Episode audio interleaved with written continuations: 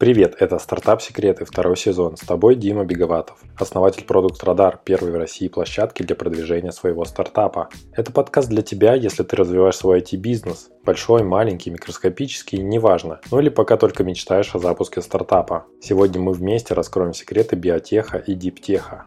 В гостях у меня Саша Панов, основатель и SEO биотех лаборатории Нейри. Саша, как мне представляется, это такой российский Илон Маск. Три причины, чтобы так думать. Во-первых, и у того, и у другого есть интерес к работе над нейроинтерфейсами. У Илона Маска есть нейролинк, а у Саши Mind Tracker. Это такой фитнес-трекер, но для мозга. Выглядит как ободок, который надевается на голову и считывает важные показатели работы мозга.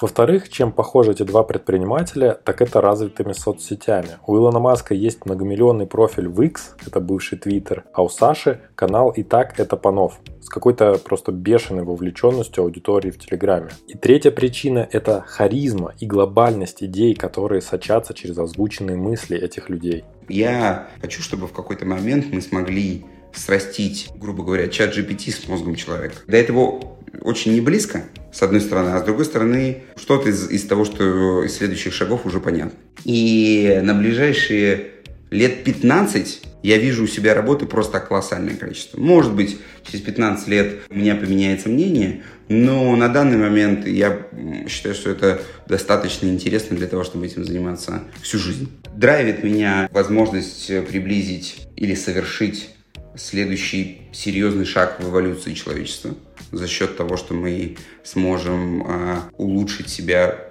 и превратить людей фактически в гениев, да, то есть это то, к чему идут нейротехнологии, в гениев в текущем понимании слова, которое помнит наизусть все даты, сопоставляет, у которого карта мира рисуется в голове, пока он думает и так далее. Это интересная задача, а как там будет развиваться коммерческая часть? Ну, IPO это один из вероятных вариантов. Мне тема биотехнологий очень интересна и близка, так как я закончил технический вуз МИЭД по направлению биотехнологий, но так вышло, что я не работаю в этой отрасли. Однако в свое время я даже писал научные статьи и участвовал в конференциях, в том числе выступал в Баварии. До сих пор помню, как на лабораторках надевали шапочки энцефалографа и снимали показания у одногруппников. Я даже чуть было не устроился работать на практику в Neirobotics, это такая компания, которая тоже занимается нейроинтерфейсами и находится в Зеленограде из слушателей вдруг решит сделать какое-нибудь устройство, то вот все то, что я перечислил до этого, это в квадрате, потому что устройство это самое тяжелое. Пилить э, железо это самое тяжелое, что есть вообще в мире. И вообще, я считаю, что любой человек, который сделал хотя бы, я не знаю, миксер э, и запустил его в серию, ему нужно ставить во дворе его дома, прикреплять мемориальную доску или маленький бюст. Вот, и в институте тоже приклеивать табличку, потому что это, это самое сложное, что можно делать. То есть любые, любые хардварные, особенно массовые вещи. А мы соединили в этом наборе две сложнейшие вещи. То есть у нас биотех, это значит, что люди, они разные электроэнцефалограммы, шумы, форма черепа разные и так далее. Это колоссальное количество проблем, связанных с тем, что ты работаешь с, с людьми. Второе, это железо, массовое железо, которое, которое нужно было сделать, собрать, настроить производство, э, пускай контрактное, но тем не менее. Как я и говорил, удача пока не отворачивалась от нас, и поэтому мы за четыре с половиной года смогли начать двигаться уже с конкретными примерами, подтверждающими, что мы не булшит. Вместе с Сашей мы обсудили особенности создания диптех стартапов, в том числе поиск инженеров в команду, лучшие страны для развития биотех проектов, а также коммерческие успехи Сашиной компании, которые начались отнюдь не с первого месяца и даже не года существования. Но все-таки ему удалось найти правильный формат и бизнес-модель, в которую он верит на все сто. Наш задел в технологиях классификации ну, электроэнцефалограммы и других биосенсоров. Все то время, пока другие только подумывают, как встроить электроды так, чтобы они работали, это, кстати, нетривиальная задача, мы уже собираем дату. Я думаю, что к концу этого года мы будем крупнейшим в мире хранилищем размеченных датасетов. Так как у нас больше датасетов, которые постоянно пополняются, у нас даже у команды разработки висит огромный телек такой на, на стене, где видно, сколько сейчас людей нам сцеживают свои датасеты. Опять же, повторюсь, деперсонализированно. То есть на базе этих датасетов, а, размеченных а, и во время решения разнообразных задач, наши алгоритмы классификации будут лучшими в мире. Список всех тем с тайм-кодами ты найдешь в описании к выпуску выпуску. Мои контакты будут там же в описании. Мало ли ты захочешь прийти гостем подкаста или прислать свой проект мне в обзор. Я всегда рад новым знакомствам. Слушай до конца и узнаешь все секреты диптех стартапов. Привет, Саш, поприветствую слушателей и коротко расскажи, чем ты занимаешься. Привет, привет. А, меня зовут Саш Панов, а, и я а, имею какой-то опыт в предпринимательской деятельности. В какой-то момент из традиционного бизнеса я перешел в нетрадиционный, если считать таковой, биотехнологии и вообще диптех. Чередой каких-то случайностей оказался здесь на этом подкасте. Так, ну и самый первый вопрос, который я тебе сразу сходу, естественно, задам после твоего представления и после той аналогии с Илоном Маском, которую я провел в начале, это когда ты будешь создавать свою криптовалюту, как она будет называться? Ну, придется, э, наверное, делать нейрокоин или что-то типа того. Может быть, придумаем что-нибудь посмешнее. Что-нибудь, наверное, будет на тему, на тему нейро. А майнить можно будет... Э, мы думали, на самом деле, об этом. У нас в в списке э, идей, еще не реализованных, лежит проект, который называется... Кстати, вот я первый раз о нем публично расскажу, так что будет достаточно интересно. Вот э, все слышали про Степан, да, вот этот проект, который с кроссовками ты ходишь и майнишь какую-то крипту. Это, конечно, э, жутчайший зашквар и, и пирамида, в плохом смысле этого слова. А у нас есть э, идея, которая, э, которая не пирамида, но по похожей механике.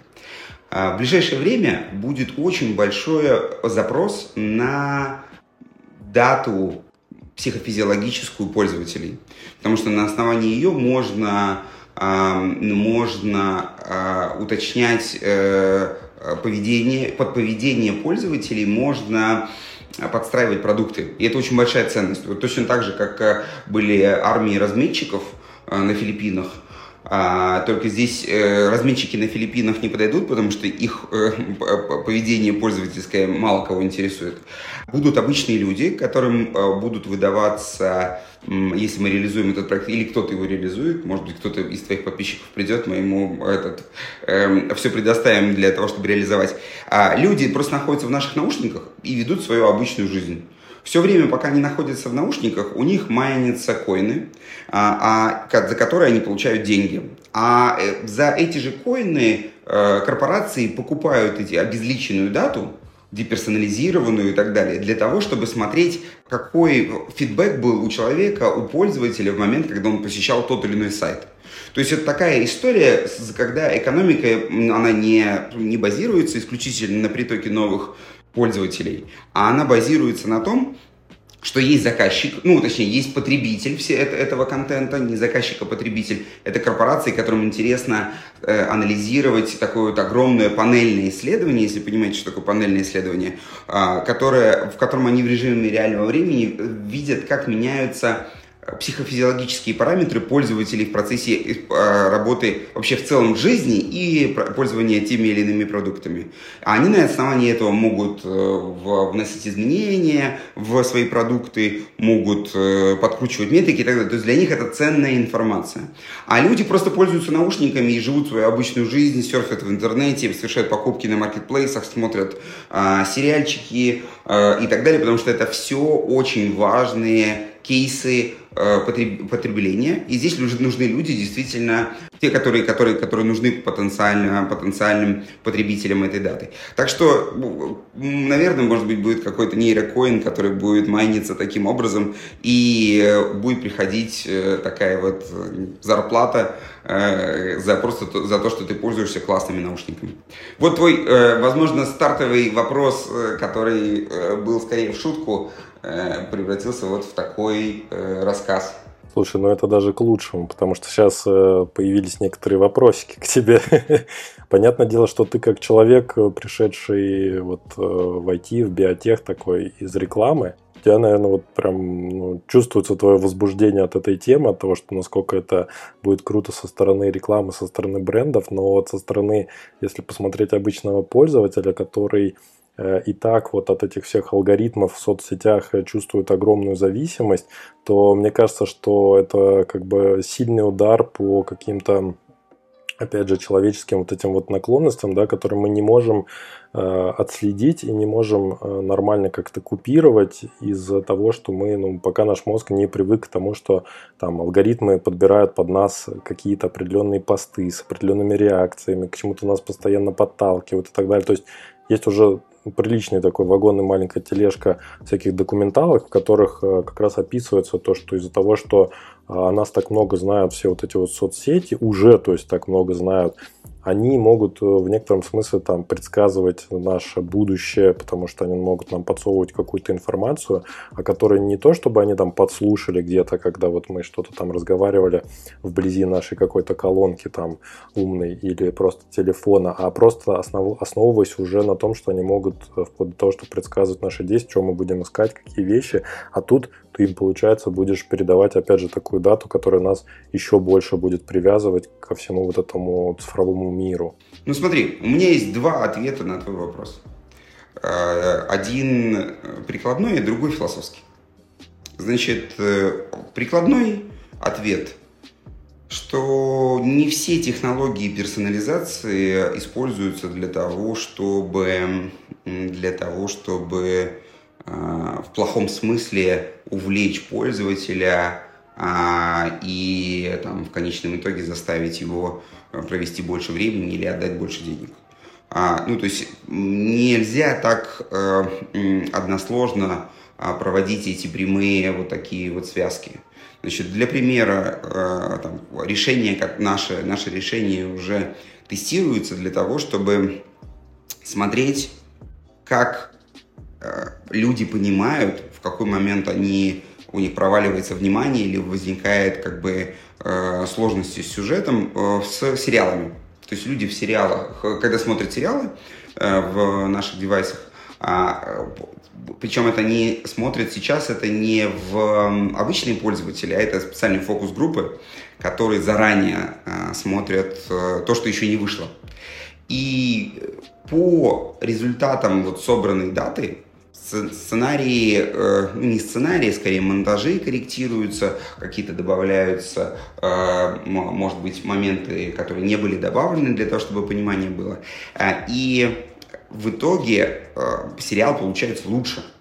Ну, то есть мы можем спорить на тему того, добро или благо сериалы. Я считаю, что скорее добро, чем благо. Это один из способов отдохнуть людей. Вот. И если мы уменьшаем Э, разочарование человека от того, что ему не понравилось, стало скучно или непонятно, то мы делаем, помогаем делать благо. Да? То есть мы э, делаем так, чтобы людям э, меньше приходилось тратить время на те вещи, которые там не понимают они или какие-то неудачные. Вот, э, точно так же, если мы переводим эту историю в прагматичную, э, одна крупная корпорация сейчас запуская тестирование своего интерфейса э, с помощью наших, э, наших решений. А здесь то же самое. Э, если благодаря нашим устройствам люди быстрее будут находить нужную им кнопку, быстрее будут отвечать на вопросы им а, в автоматизированной службе поддержки и так далее, то это благо. Мы, мы, мы сэкономим время и в итоге повысим эффективность. А как ты знаешь, я постоянно топлю за эффективность, а, потому что это основной драйвер а, эволюции человеческой. Вот, это такой прагматичный ответ. Есть философский ответ, которым я руководствуюсь. Э, если что-то технически, технологически может быть сделано, оно будет сделано а, нами или не нами. И в этом случае я выбираю, чтобы это было сделано нами. В наших руках будет надежнее. Хей, а знаешь ли ты, что у подкаста «Стартап Секреты» есть сайт, на котором все выпуски разбиты по тегам? Да, ты можешь выбрать интересующие тебя темы и послушать все эпизоды. Например, о привлечении инвестиций или развитии B2B стартапа или о выходе на глобальные рынки. Заходи на startupsecrets.ru и получай еще больше пользы от подкаста. Я, к сожалению, пока еще не ходил на OpenGamer, так, как, так что мог бы, наверное, как-то дальше развивать еще эту тему.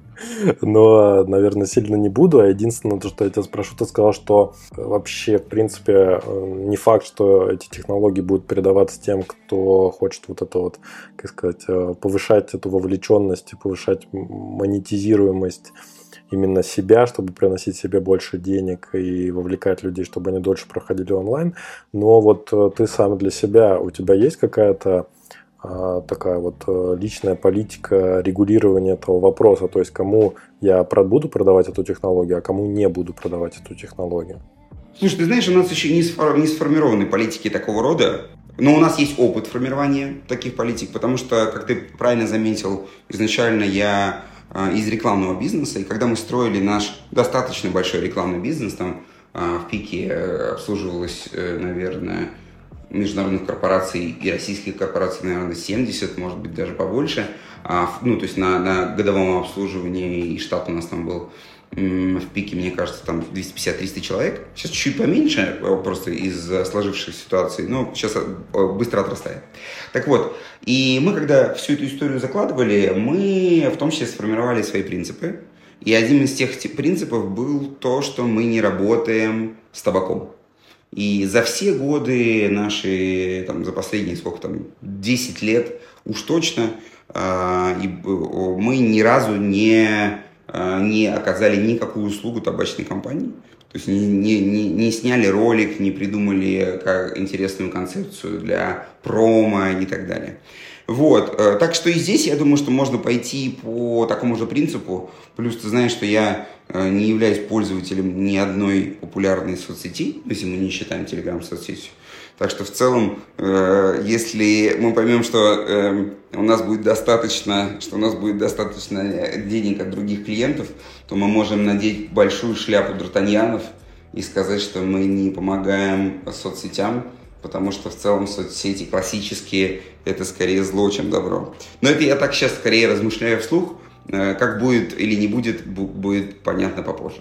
Ну да, там же еще получается твой принцип э, с э, лучше мы, чем чем кто-то другой, тут, тут будет немножко сложно, наверное. Слушай, ну, а вот ты еще сказал, что что-то про высокий спрос, что ты вот про эту вечеринку сказал, и что вот сейчас намечается, что это будет тема прям супер актуальная. Это какая-то твоя инсайдерская инфа, или это какие-то общемировые исследования, или это что-то именно про российский рынок? Ну, смотри, что я имел в виду. А, ну, то есть мы уже как минимум по щиколотку, по, щиколотку в четвертой промышленной революции, Э, вот. И, и э, неотъемлемой частью э, четвертой промышленной революции является нейротехнологии. И по тому, какие пилоты готовят компании и в России, и за пределами на базе наших решений, о которых еще пока никто не знает, но мы знаем, потому что они разрабатываются при нашем участии. Вот я, может, про, про некоторые какие-то расскажу потом, э, если будет интересно. И потому, что делают э, э коллеги по цеху, э, опять же, в Америке, в Корее и так далее. Ну, то есть LG уже запустили в продажу наушники с EEG. Они, правда, предназначены для сна скорее. Вот, и там такой бедненький сигнал, но тем не менее это хороший, это, это хороший пример того, что туда смотрят. Э, Apple недавно зарегистрировал патент э, по использованию электроэнцефалографа э, в своих AirPods. Значит, до этого у нескольких других известных компаний мелькали то патенты, то какие-то другие маркеры того, что они двигаются в эту сторону. То есть, опираясь на, два, на две вещи, на публичную информацию о э, релизах, о патентах э, эм, в, у коллег по цеху, которые занимаются теперь больше занимаются нейротехнологиями в том числе. Вот. Плюс, э, понимая, какие пилоты готовятся сейчас и крупными корпорациями, и, и небольшими стартапами, которые будут, конечно же, очень гибкие и активные, я понимаю, что в ближайшее время будет очень много интересных релизов. Очень много интересных релизов. Ну, ты сказал действительно про всякие разные корпорации, которые в этом во всем будут участвовать, и про то, что стартапам нужно проявлять какую-то гибкость, наверное, какое-то еще, к тому же, нишевание. Вот вы как в данной ситуации поступаете, когда ты чувствуешь то, что рынок там сейчас может подойти как раз-таки к своему пику, и все, кому не лень, начнут выпускать такие продукты, что вы на этот счет готовите со своей стороны?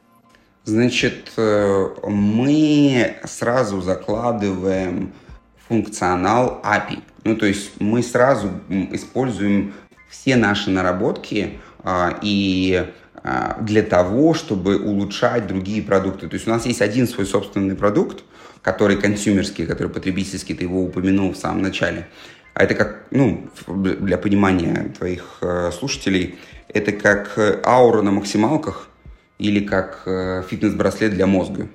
Ну, то есть это такой э, wellness девайс, э, э, который считывает кучу параметров э, твоего мозга. В мозге очень много всего интересного в процессе твоего пользования устройством а, дает э, тебе возможность э, лучше понять, э, как, с каким темпом работает твой мозг, понять, как повлияла на него вчерашняя вечеринка и так далее, и так далее. То есть это такой прямо богатый набор метрик, с помощью которых можно повысить свою эффективность. В том числе там реализована механика помодора известная, уже в нормальном виде, не в обобщенном на всех людей планеты, а вот персонализированном и так далее. Плюс там э, куча разных тренингов, медитации и так далее. Так вот, это единственный про- про- продукт, который у нас есть э, консюмерский, да, то есть это B2C продукт, который хорошо продается, приносит деньги по всему миру и так далее. Но это, это просто пример. Мы сделали этот продукт только потому, что мы хотели показать пример, как это работает. Ну и потестить э,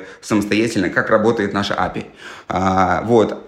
И, но самое главное, наше, самое главное наше решение, которое мы презентуем всем, это возможность использовать наши наработки, чтобы улучшать свои продукты. То есть у нас параллельно сейчас э, там готовится или в работе там порядка 25 пилотов с разными компаниями, со стартапами, с корпорациями и так далее. Я думаю, что в будущем, благодаря тому, что нам не нужно вовлекаться в сам процесс, ну, то есть у нас э, хорошая, хорошо описанная API, э, это количество этих э, проектов будет, будет сотни сотни проектов, которые будут выпускаться на, на базе нашей технологии с помощью э, возможностей использования наших девайсов. У нас, ну, тоже, чтобы было понятно, наушники и, э, и такие бенды, повязки на, на голову. А, и эти девайсы под white label комп, компании будут продавать э, своим клиентам или сотрудникам, и это будет все использоваться. То есть а, и учитывая то, что мы уже начали, а другие еще нет, а мы уже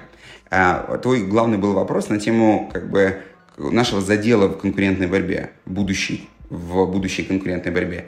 Наш, э, наш задел в технологиях классификации ну, электроэнцефалограммы и других биосенсоров.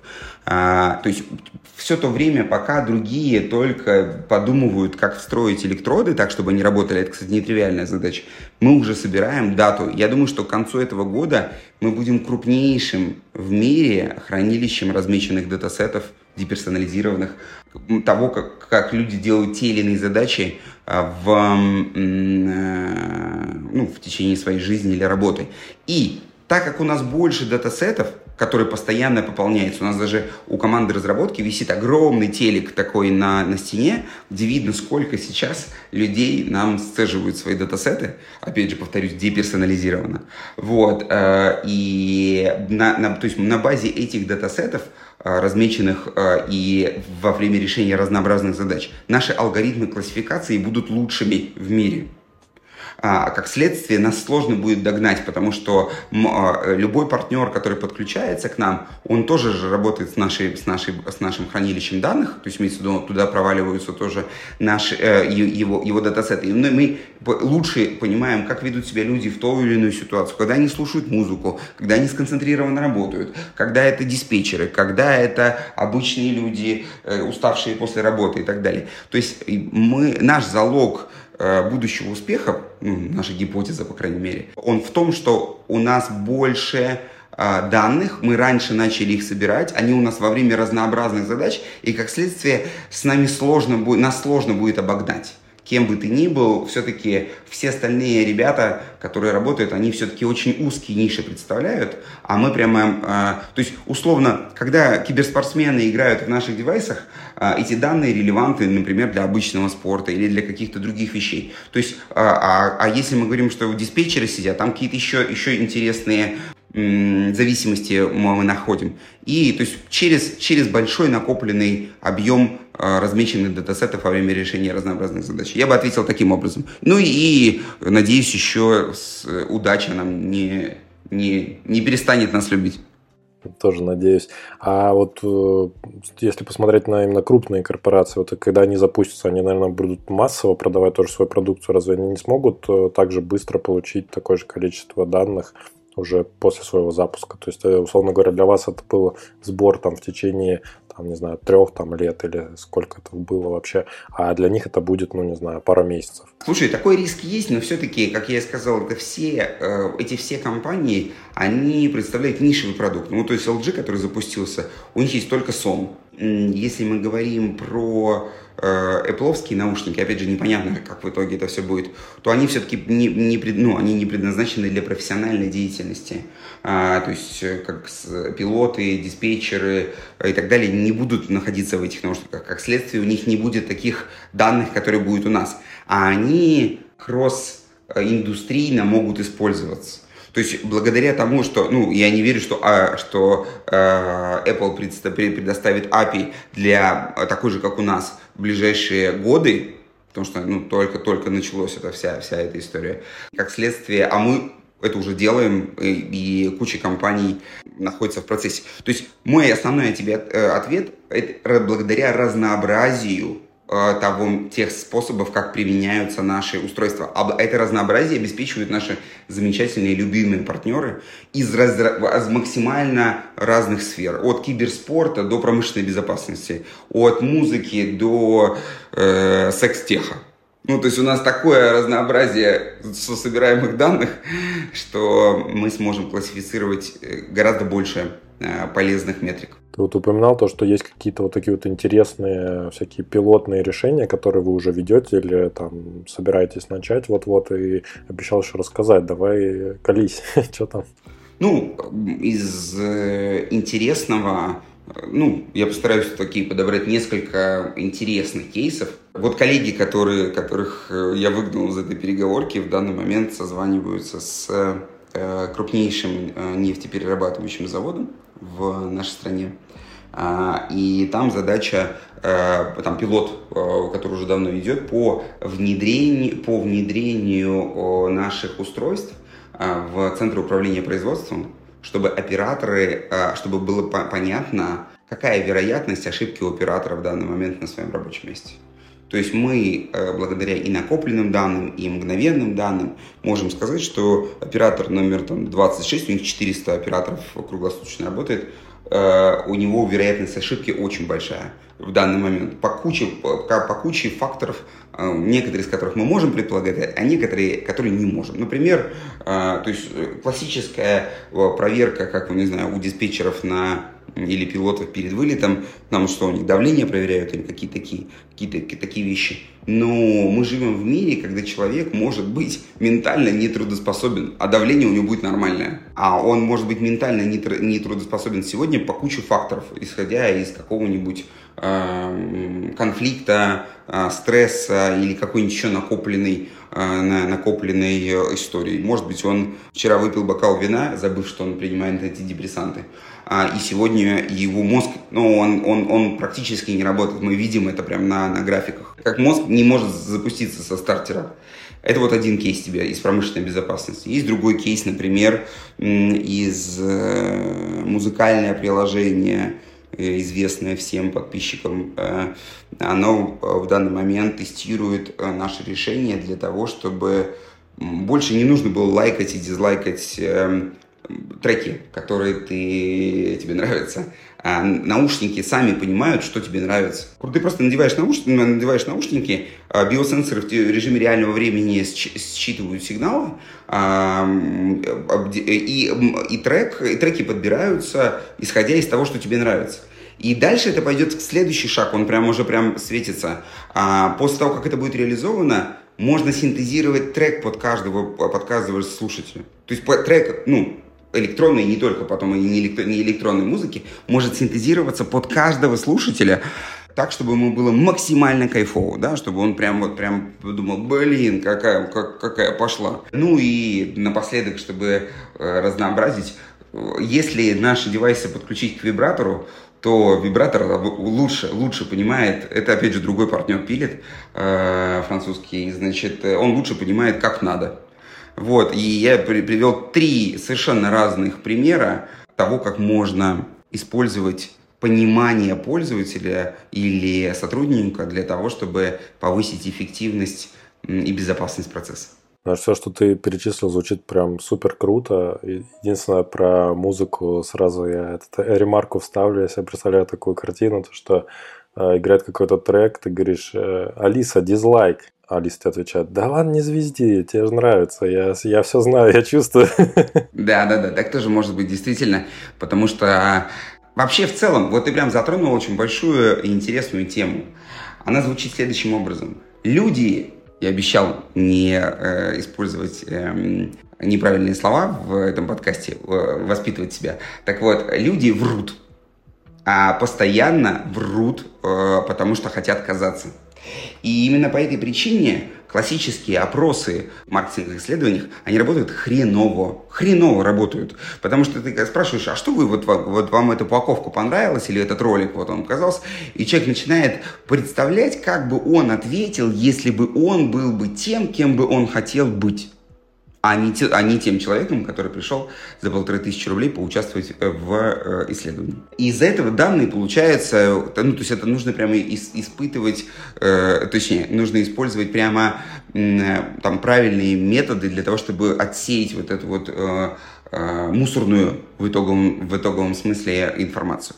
Вот. А с точки зрения биологии, с точки зрения физиологии, Э, с точки зрения психофизиологии. Э, здесь же все понятно, у тебя же э, происходит конкретный отклик за конкретный промежуток времени, ты можешь сопоставить эти вещи между собой, можешь смотреть, что возбудило человека, что заинтересовало и так далее, и так далее. Да, здесь тот, тот кейс, о котором ты говоришь, он очень реален, когда ты говоришь, да, дружище, ну кому ты врешь, кому ты врешь, ну ведь нравится же, видно же, что нравится. Да, вот эти вот пилоты, о которых ты сказал, они для вас платные, то есть вам эти компании не платят за то, что используют вашу технологию? А, нет, э, у нас бизнес-модель построена по принципу, что они просто закупают наше устройство а, и подключаются к нашему API. Мы дополнительно никакие деньги не берем. Соответственно, когда они выйдут на уже коммерческую эксплуатацию, ну, будут платить подписку за API. Нет, ничего, ну, то есть мы, нам они не платят э, э, отдельных денег для того, чтобы что-то из этого реализовать. Э, собственно, и наша часть, она такая исключительно вводную, то есть мы рассказываем, как, как это работает, мы рассказываем, какие метрики выдают наши API, э, отвечаем на вопросы, рассказываем, как добавлять разметку в нашу API свою самостоятельную, а, то есть связывать э, софтверные решения между собой. И, собственно, все. И если бы мы каждым, каждым пилотом занимались так, чтобы нам платили, то это было бы хорошо только на короткой дистанции, а на длинной дистанции мы бы просто зарылись. Поэтому мы пытаемся сделать решения, которые могут смогут использовать без нас. Просто заказал устройство, просто скачал э, э, API, э, посмотрел инструкцию и запилил свое, свое, свое приложение. И в последующем мы даже готовы отдавать право на производство устройств по нашим патентам другим компаниям, чтобы они, чтобы они ну, пока мы производим, потому что еще пока никто не умеет, но э, потом мы дадим, дадим возможность самостоятельно производить устройство, чтобы мы все-таки сфокусировались на главной своей задаче, это, э, это выдавать крутые метрики, то есть классифицировать очень сложный, э, сложный сигнал из головы, вообще с тела, с тела пользователя. То есть и в этом основной наш, наш, наша фишка. Мы не будем строить заводы по производству наушников, это не наш скилл, да и, собственно, наверное, ничей, кроме китайцев. Ну, то есть, получается, со стороны компании должен быть какой-то человек, который в этом во всем э, рубает, так сказать, разбирается, да, или там хочет начать разбираться, как минимум. Вообще, в целом, хотеть в любом случае нужно, потому что если со стороны компании не будет человека, который хочет, вообще ничего не будет. Никогда. И поэтому мы вообще работаем только с теми людьми, которые мотивированы. Потому что мотивация – это первичная в любом деле, и особенно в корпорации. Потому что только на мотивированных самоотверженных и бесстрашных держатся корпорации. А дальше все остальные это те, которые пришли до декрета посидеть. Грубовато немножко сказал, но в целом это, я думаю, что многие, многие кто сталкивался, поймут. Э, сразу в, этот, в, в тему тебе шутку короткую расскажу. Э, когда мы работали с одной корпорацией, э, я работал с, тоже с всем известным из твоих подписчиков, очень большой, популярный в России и так далее. В какой-то момент я написал письмо вот. Э, и мне пришла отбивка, что человек в декрете. А потом человек вышел из декрета и ответил на мое письмо. А, скажите, вопрос все еще актуален? Это прошло, это было через 4 года почти прошло. А самое главное, что вопрос был актуален все еще. Я ответил, что вопрос все еще актуален. Вот. Э, и человек, не моргнув вообще э, глазом, э, просто пошел дальше спокойненько решать, решать свою задачу. Тут самое главное тоже понимать нужно, что и система, она вся такая корпоративная, она не, не очень дружелюбна к, к инноваторам. Вот. Потому что ее задача в основном сохранить то, что, то, что, то, что имеется. Так вот, поэтому мотивация, я объяснил, почему мотивация очень важна. И второй момент, но при этом не нужно быть как раз наше API э, построена таким образом, что не нужно быть тем человеком, который разбирается в нейрофизиологии. Ну, то есть, круто, если это, это так, это будет как бы плюсом, но мы подробно описываем метрики, и тебе не нужно понимать, каким образом, э, с помощью каких математических методов, каких э, э, методов э, очистки сигнала и так далее, и так далее, мы добываем метрику. Вот мы тебе говорим, сейчас у пользователя, пользователь, э, пользователя наступило когнитивное утомление. А это значит, что ты будешь, можешь ему запихивать еще сейчас контент, он его, если это сложный контент, он его просто не сможет всосать. Он все, нужно подождать, пока он отдохнет. Или э, мы говорим, что там у нас есть метрика, там, не знаю, вовлечения, что вот сейчас он вовлечен, вот ему прям нравится, классно и так далее. Вот мы не знаем, что ты сейчас делаешь, но делай еще, ему заходит. То есть мы перевели это все на человеческий язык, и с той стороны должна быть команда, безусловно, команда э, технарей, которая сможет это все связать в, в единую, единую цепочку, но не нужно быть нейрофизиологами для того, чтобы, или, или психологами для того, чтобы в этом разобраться. Знаешь, я себе сейчас почему-то представил такую картинку Sims. Ты играл эту игру? Вот то же самое. То есть там вот есть вот, вот э, сверху да, изумрудик, или как он, кристалл, да, который там то наполняется, то нет, то там он радостный, то веселый, то плачет и так далее. Такое ощущение, что вот э, как раз такая же будет в дальнейшем передача информации о состоянии, там, не знаю, твоих коллег, твоих сотрудников и так далее и управление все оно в итоге, так как мы еще и на удаленку все пере, пересаживаемся активно, то вот такой вот тоже будет что-то близко к этому, какой-то интерфейс, просто сидит начальник, перед ним куча вот этих вот его сотрудников, там он смотрит на экран и видит то, что этот сидит там за компом, у него там такой этот э, кристальчик там наполовину, его там концентрация, еще там что-то заходит, его задачки смотрит, ну, короче говоря, такая вот панель управления будущего. Почему-то мне вот это вот в голове сейчас представилось. Но все-таки вот интересно, как вот вы э, находили именно вот такие компании, которые замотивированы это делать, это им интересно делать. Вот. И э, как бы как, как шел вообще ваш какой-то вот переговорный процесс вот с точки зрения уже так переходим уже ближе к бизнесу? Значит, мы находили не компании, а людей в этих компаниях но в первую очередь людей, которым интересно. И мы находили и находим одинаковым способом. Мы раз в месяц проводим конференцию.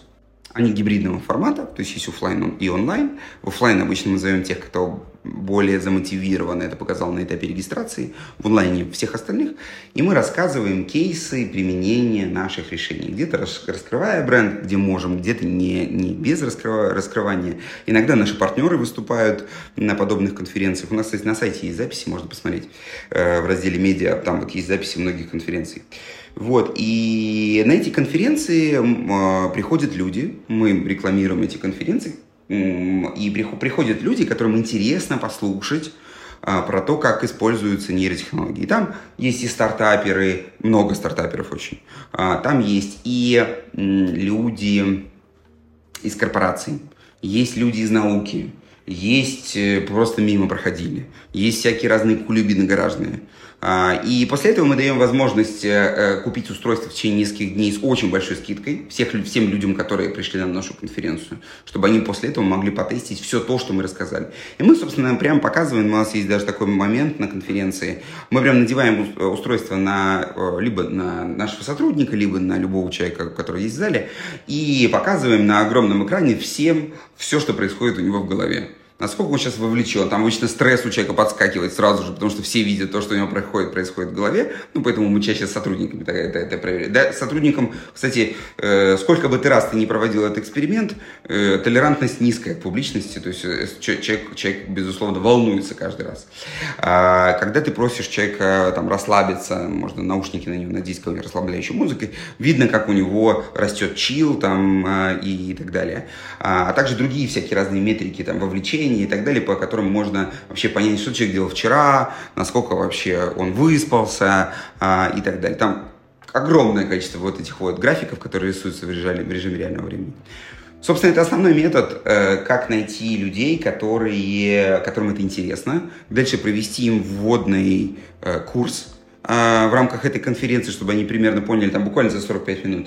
И дальше все те, кому интересно, они э, покупают устройство, скачивают API, если есть какие-то вопросы, приходят к нашей команде, которая занимается партнерами, они отвечают. Если сложные вопросы, то привлекают наших ученых, э, у нас в штате достаточно большое количество для компании ученых, которые отвечают на какие-нибудь сложные вопросы по применимости тех или иных кейсов в тех, в тех или иных ситуациях. А, то есть э, все наши, вся наша B2B устроена, история построена таким образом. Ну, вот сейчас я, например, тоже рассказываю тебе, может быть, кто-то из твоих э, слушателей тоже подумает, блин, в этом что-то есть, и придет нам на конференцию, на эту или на следующую. Ну и вот э, сколько получается продаж организовать таким методом или какими-то другими? То есть вот, условно говоря, если мы к бизнес-части такой перешли, то сколько вы зарабатываете там в месяц, год? Я говорю, что вы хорошо так продаете, что это вам действительно помогает и в развитии дальнейшем. Ну, значит, смотри, тут важно не путать. Вот мы до этого говорили про B2B, чтобы сейчас не смешалось все.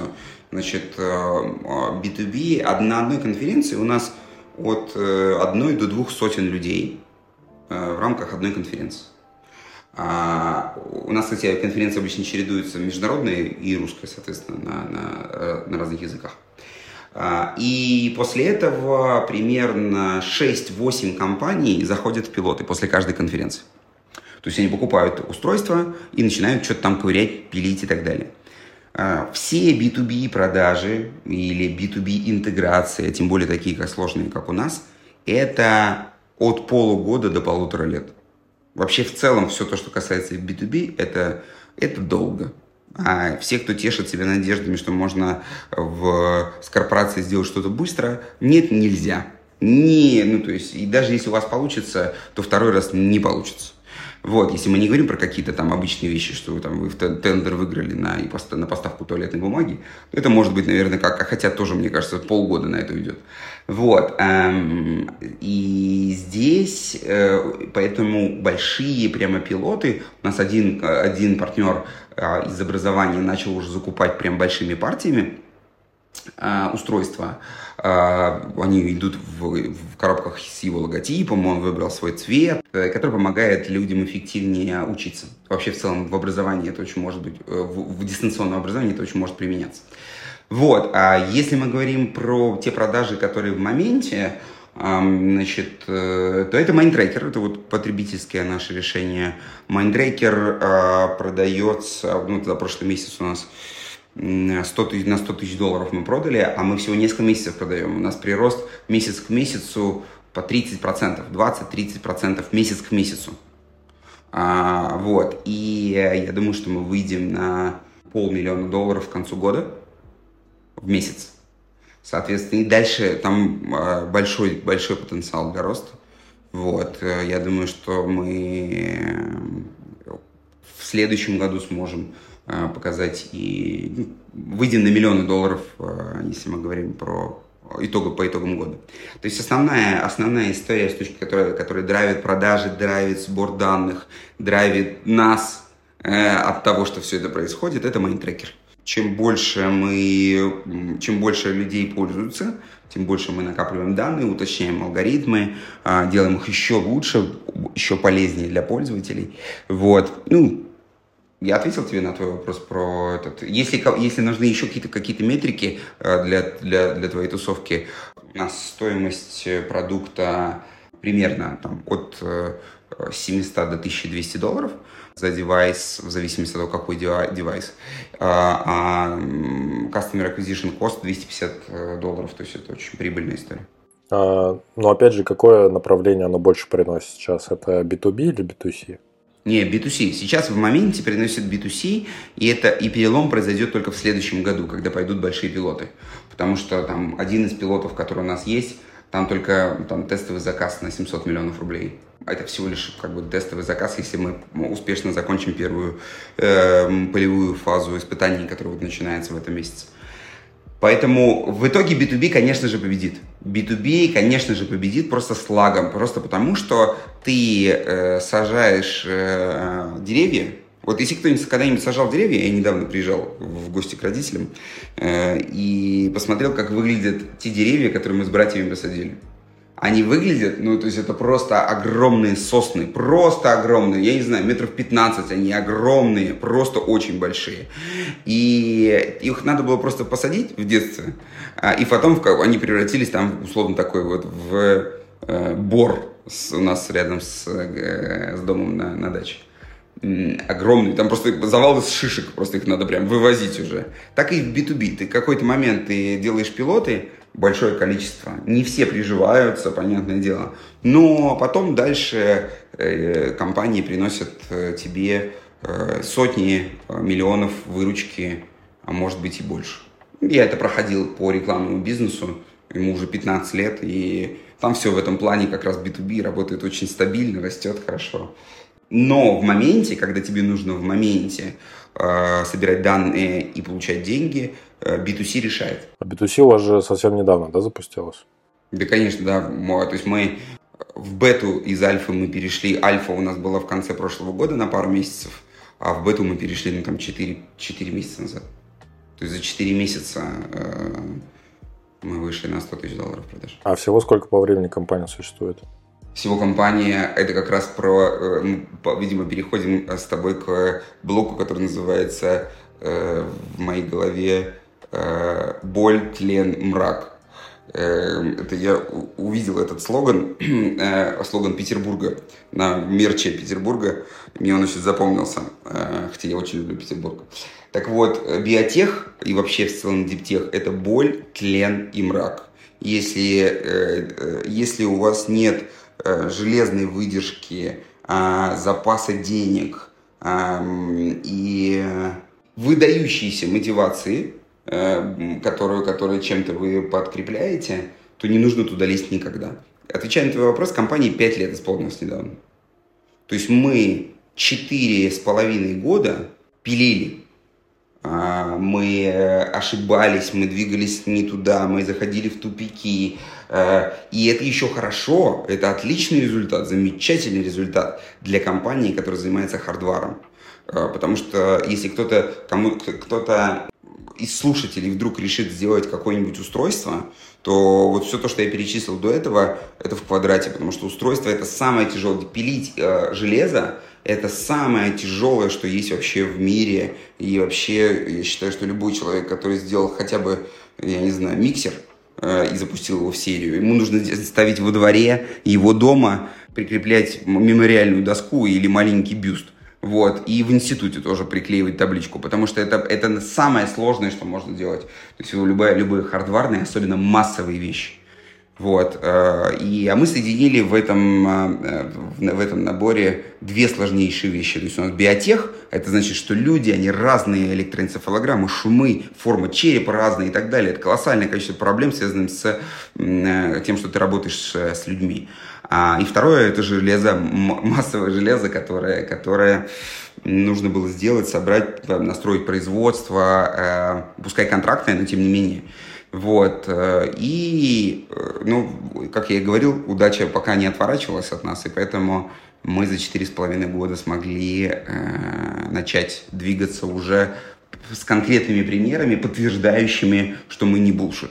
Ну да, просто чтобы все понимали, что вот эта вот история, там, которую проповедует в том числе Y Combinator, типа запускайте сейчас, это, это совсем не про биотех, не про диптех, не про то, чтобы делать какие-то железки, А, ты сказал вот про три фактора, типа это выдержка, деньги и мотивация.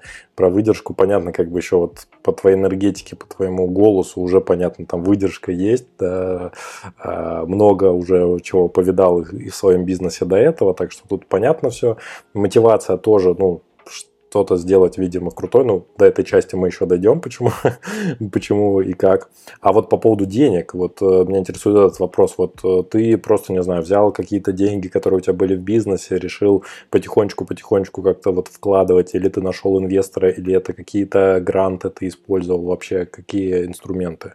Значит, э, отвечаю. Когда эта идея вообще пришла в голову, в какой-то момент я начал залезать в большое количество проектов. То есть у меня был и геймдев компании, который потом я, можно сказать, продал, э, и, и кучу других проектов.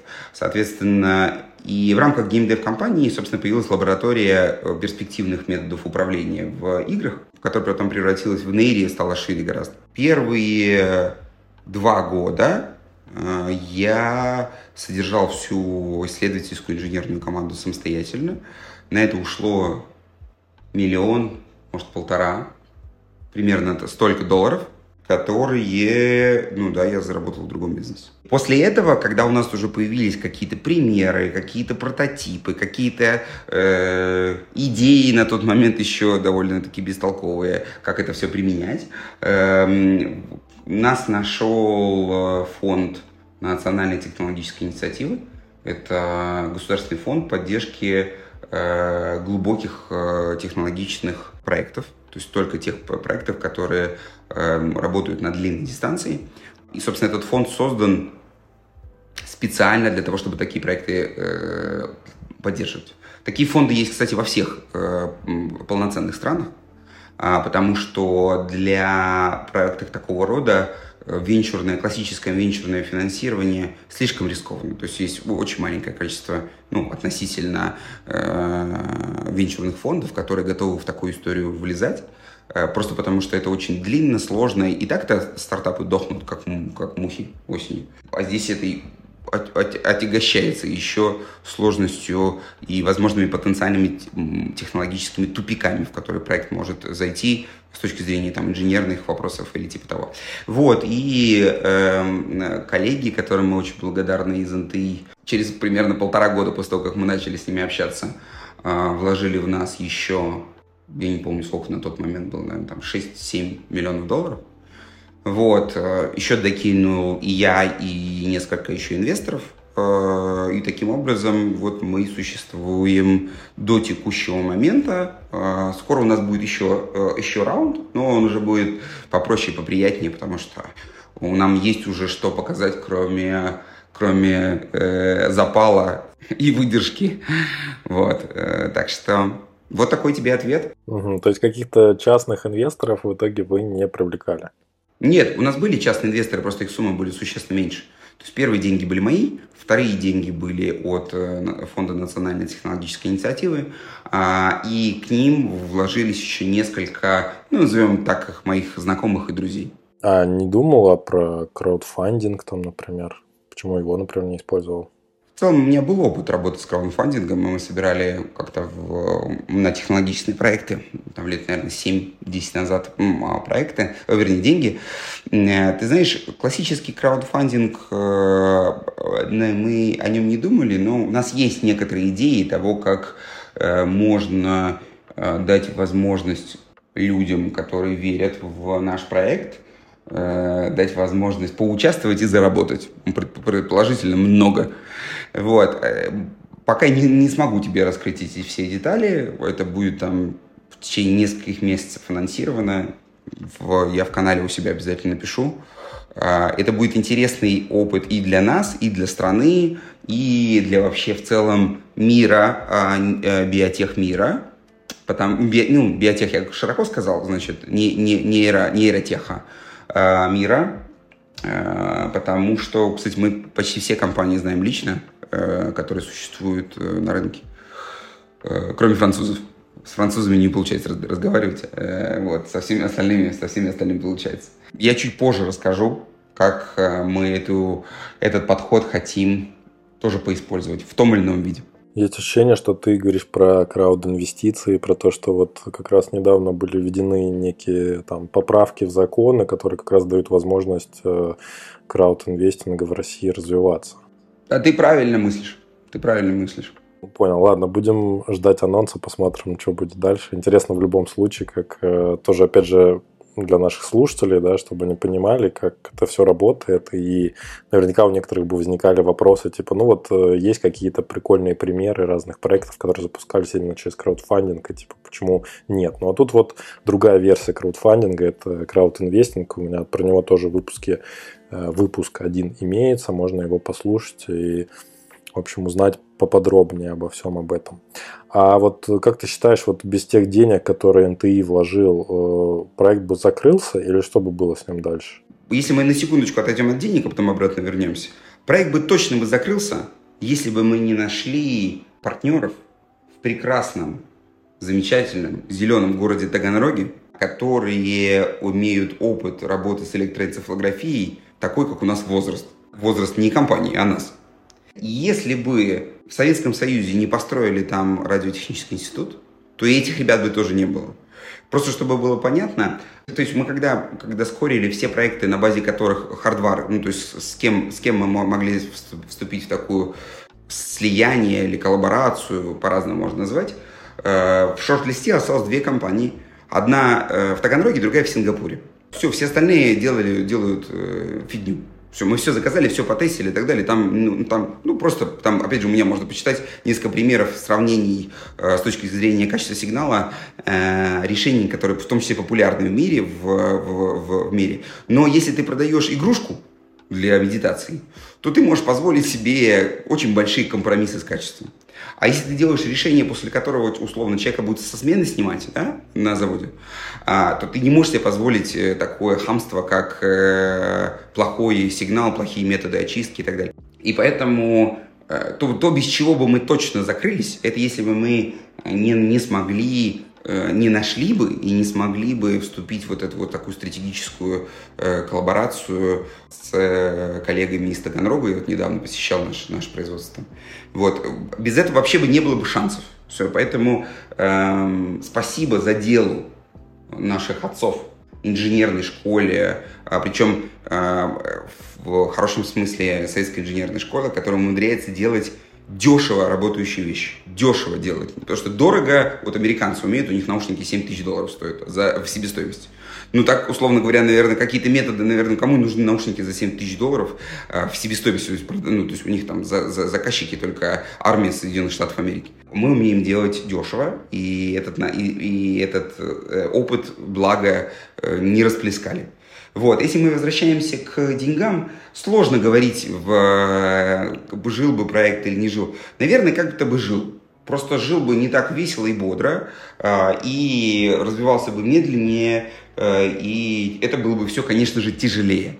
Поэтому я искренне могу сказать, что огромная благодарность к коллегам и за то, что они стараются понять. У нас не всегда получается друг друга понять с первого раза, но в какой-то момент мы друг друга обязательно понимаем, и они большие молодцы и делают полезное дело для а, таких сложных вещей. И, собственно, точно таким же образом, раз уж ты там в самом начале вспомнил про Илона Маска, мне не очень нравится это сравнение, потому что, э, как минимум, потому что а, вы видели, как Илон Маск танцует. Это же невозможно вообще. Вот. А, и если мы говорим про Сравнение э, на все его проекты э, точно так же в, на первой фазе вкладывало деньги государства. Вот, просто потому что это все сложные вещи, которые на первых этапах слишком рискованные для коммерческих денег. Я, когда дослушаю подкаст до середины, то обязательно лайкаю его на Яндекс Музыке или ставлю высокую оценку на Apple Podcasts смотря где слушаю. Буду благодарен, если ты сделаешь то же самое и порадуешь меня как автора своим вниманием. Писаться тоже не забудь, если еще не сделал этого. Так, первое, то, что я понял, это то, что нужен танцевальный батл между тобой и Илоном Маском обязательно провести будет. У них там с Цукербергом намечался батл, вот. а тут уже будет более креативный такой танцевальный батл. А второй момент это то, что я понял, что тебе удалось все-таки найти классных людей в команду. Оказался это действительно там в Таганроге, в местном университете. Я, к сожалению, ничего вот не слышал. Я уж как говорил, то, что я сам учился на биотехнологиях э, в институте. Вот. И э, в общем-то, у нас это все касалось, эта тема касалась. Я знаю то, что, в общем-то, довольно охотно и хорошо выделяются деньги на все, что происходит внутри университетов. То есть есть кафедры, да, на них есть а, определенные ну, вот, э, ученые, да, там, доценты, там, может быть, академики, еще кто-то.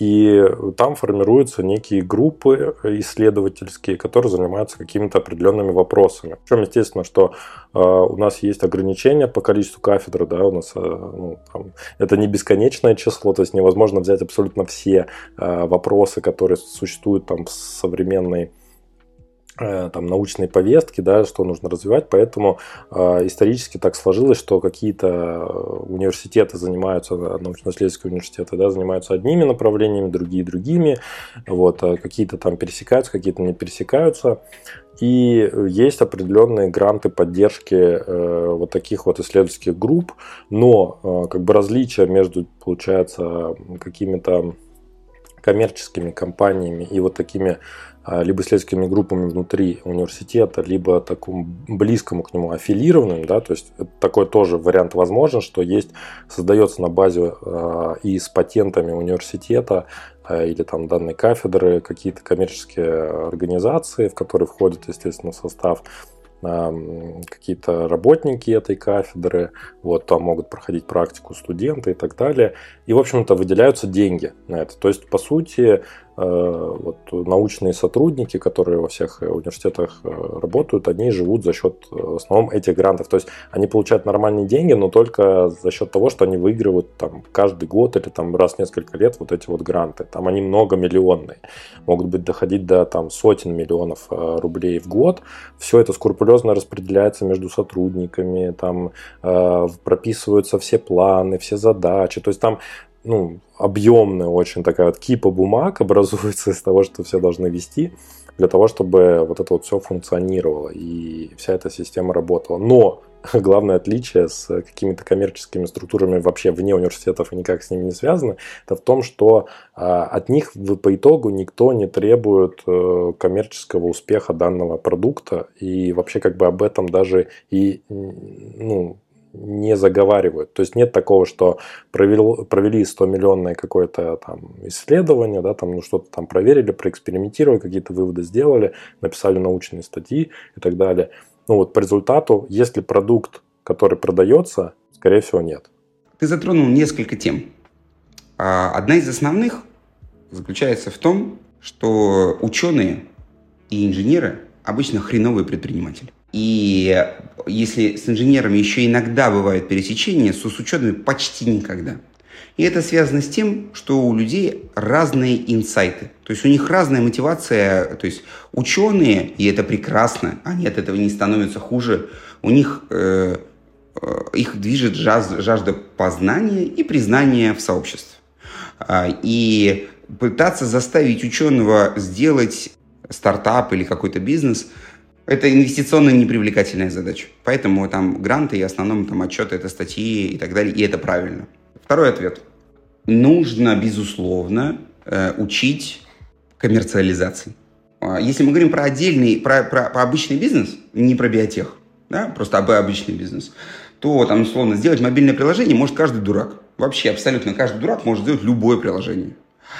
А вот пойди и попробуй его продать, пойди, подумай, придумай, как туда завлечь аудиторию, вот это стоит денег. А разработка не стоит денег, вообще ничего. Если мы говорим про, про, обычную, про, про, про любой обычный проект, да, а, это касается ну, в целом всех проектов, в которых нет вот этой вот научной составляющей. Так и здесь э, маркетинг и понимание того, как э, формировать, искать э, э, fit, это колоссально важное, ценное э, умение, опыт, э, который, который очень редок. Э, вот, и поэтому в случае с диптехом это все просто все отягчается тем, что тебе нужно еще, если в обычном проекте э, сделать приложение может каждый дурак, то в deep tech е нужно еще как бы обычно решить комплекс инженерных задач. Но мой главный ответ, конечно же, нужно больше учить э, людей, не ученых, а именно там, не знаю, инженеров или какие-то смежные вещи придумывать, а именно э, того, как, как, как, как строить, э, искать спрос, искать инсайты, делать кастдевы, делать э, fake sale э, и так далее, и так далее. То есть и, и пользоваться всем тем инструментарием, причем этот инструментарий еще, его постоянно нужно актуализировать, потому что поведение пользователей меняется за последние там, ну, там, раз в несколько, там, в три, три года так точно меняется, и, и, а, и, и подходы меняются, инструментарий меняется и так далее. Всему это нужно учить. И это знание, если мы говорим про коммерциализацию, оно существенно э, ценнее, нежели чем знание разработки. Если мы говорим про обычные проекты, вот, а если мы говорим про, про такие наукоемкие, инженероемкие проекты, то это, конечно же, потом тоже нужно а, как-то реализовать. Но опять же, продать э, чаще всего сложнее. Продать чаще всего сложнее, и поэтому я знаю, что некоторые институты уже задумываются об этом, а, а некоторые, может, даже внедрили, я не очень слежу. Я знаю только те, которые меня позвали э, рассказать курс э, на такую тему. Я обычно всегда отзываюсь, потому что очень хочу, чтобы было больше ребят, которые шарят. Вот, и мы, я думаю, что через несколько месяцев в одном из самых известных институтов э, страны. Что-нибудь интересное инженерам по, по, по, порассказываем, потому что там основная проблема, с чем пришли, что они придумывают какую-то идею и начинают пилить продукт. Да не нужно пилить продукт, нужно сначала пойти ее продать. А потом, уже после того, как если у тебя получилось продать, уже после этого нужно пилить продукт. Это принципиальный разный подход. А им, как инженерам, хочется сразу пойти ковырять железкой. Вот. А это, э, э, это не выигрышная стратегия. Таким образом, вероятность успеха сильно меньше, чем, чем в подходе э, от продукта, от клиента, от запроса или наоборот с поиском какой-то как, того, чего нет, не, того, того запроса еще нет, но ты можешь его сформировать, потому что человек просто об этом никогда не думал. Да, я думаю, то, что с точки зрения железа это еще, как сказать, обиднее начать что-то пилить и потом через один, там, два года понять, что ты вообще не с того конца начал, и придется вот это вот физическое, что ты уже там успел наделать, это выбрасывать. Одно дело какой-то сайт сделать и понять, что это не нужно, и можно его закрыть. И другое дело уже что-то, что ты уже собрал своими руками, к этому еще больше прикипаешь.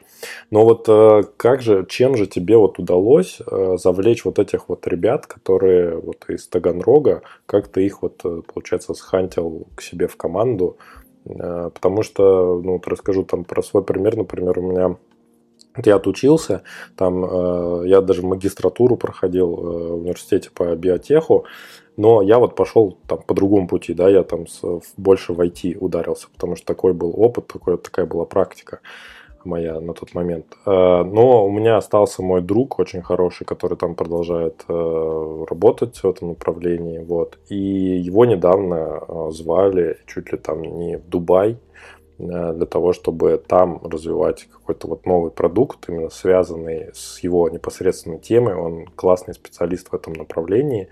Вот. Э, очень ценный кадр. Его туда звали, он не поехал. Вот я думаю, Конечно, что... я бы тоже не поехал в Дубай. Чисто Дубай, да, просто? Последнее место, куда можно поехать. Да нет, просто, ну просто, ну сейчас я закончу вопрос, просто, ну как бы это не полноценная страна, и как, как следствие там нельзя полноценно жить. Окей, хорошо, понятно, с Дубаем все понятно, но вот э, все-таки с точки зрения вот такой вот, э, вот этого объединения, да, человека, который вот из рекламы, из маркетинга, из бизнеса, и вот как вот а, им подружиться с такими технарями. Да, вот, ведь даже программисты это не такие технари, не настолько прикладные технари, как вот эти вот, как вот эти ребята, которые там закапываются, да, инженеры.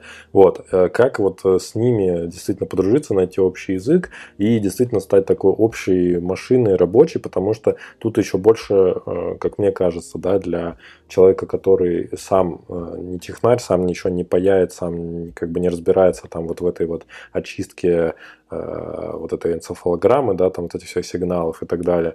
Вот. Э, и ты, ну, как бы можешь чувствовать себя зависимым от этих людей, потому что твой бизнес полностью строится на их мозгах, на их решениях, на их знаниях, их опыте, и это тебе даже не программист, которого, в общем-то, сложно ну, там, на хорошего квалифицированного там специалиста заменить на какого-то нового, но это не смертельно.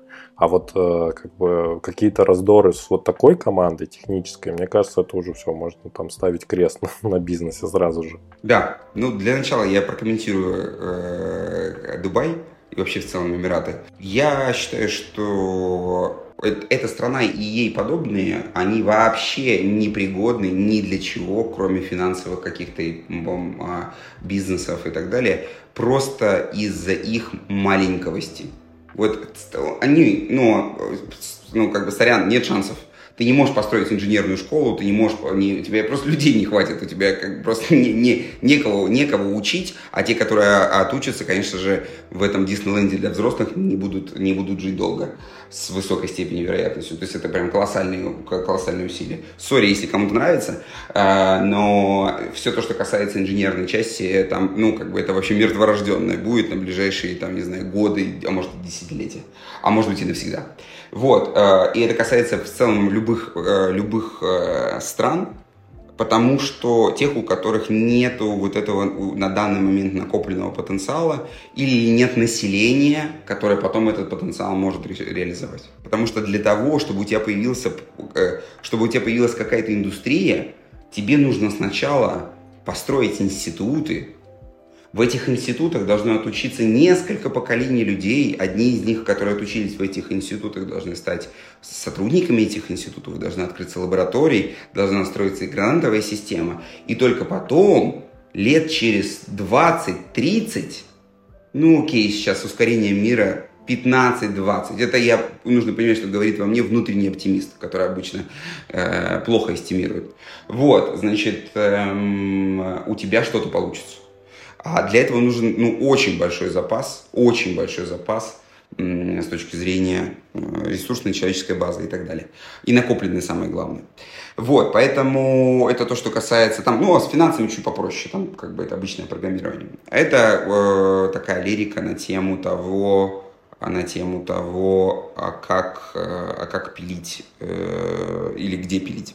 Значит, теперь то, что касается того, как ты задал вопрос, каким образом мы нашли друг друга и договорились? Продолжайте договариваться. Да, ты знаешь, э, в целом у нас разные скиллы, и каждый из нас подтверждает на опыте каждый день, что то, что он анонсировал в начале, э, было близко к правде. А, или, по крайней мере, все поправки на, на реальность и на жизнь, не исключительно а, такими обстоятельствами а, вот, внешней среды, которые мы не до конца понимаем. Почему это? Это значит, что когда я пришел, мой офер был следующий. Ребята, нам нужны скиллы производства медицинских устройств. Мы не будем производить медицинские, но, но нам нужно, как, как, чтобы было как медицинский. Вот. А у нас есть э, скиллы, как продавать а еще у нас есть бабло. А, и вот соединив э, три вещи, э, умение продавать, э, умение производить и бабло, можно совершить что-то что прорывное. Но не, это не точно. В некоторых случаях может и не получиться. Поэтому э, мой ответ нужно, чтобы с той стороны были зрелые люди, Поэтому я, например, не работаю с, с людьми там, до 27 лет. Я, а сейчас, видимо, с течением времени надо будет этот, этот возраст до 30 как минимум повышать, потому что они еще ценностно не сформированные и, и жизни не видели. Вот, э, даже если, даже если много чего пытались. Если, если, если люди достаточно, с одной стороны, достаточно взрослые, а с другой стороны, недостаточно э, еще не старые для того, чтобы мы совсем все стало, стало неинтересным, то это вот, и, и понимают, какие сильные стороны у них, а, и понимают, какие стороны, а, какие стороны у них отсутствуют, а также понимают, что инженерная часть, она вторична. Вот если инженеры понимают, что инженерная часть, она вторична, она не будет иметь смысла, если в компании не будет зарабатывать деньги.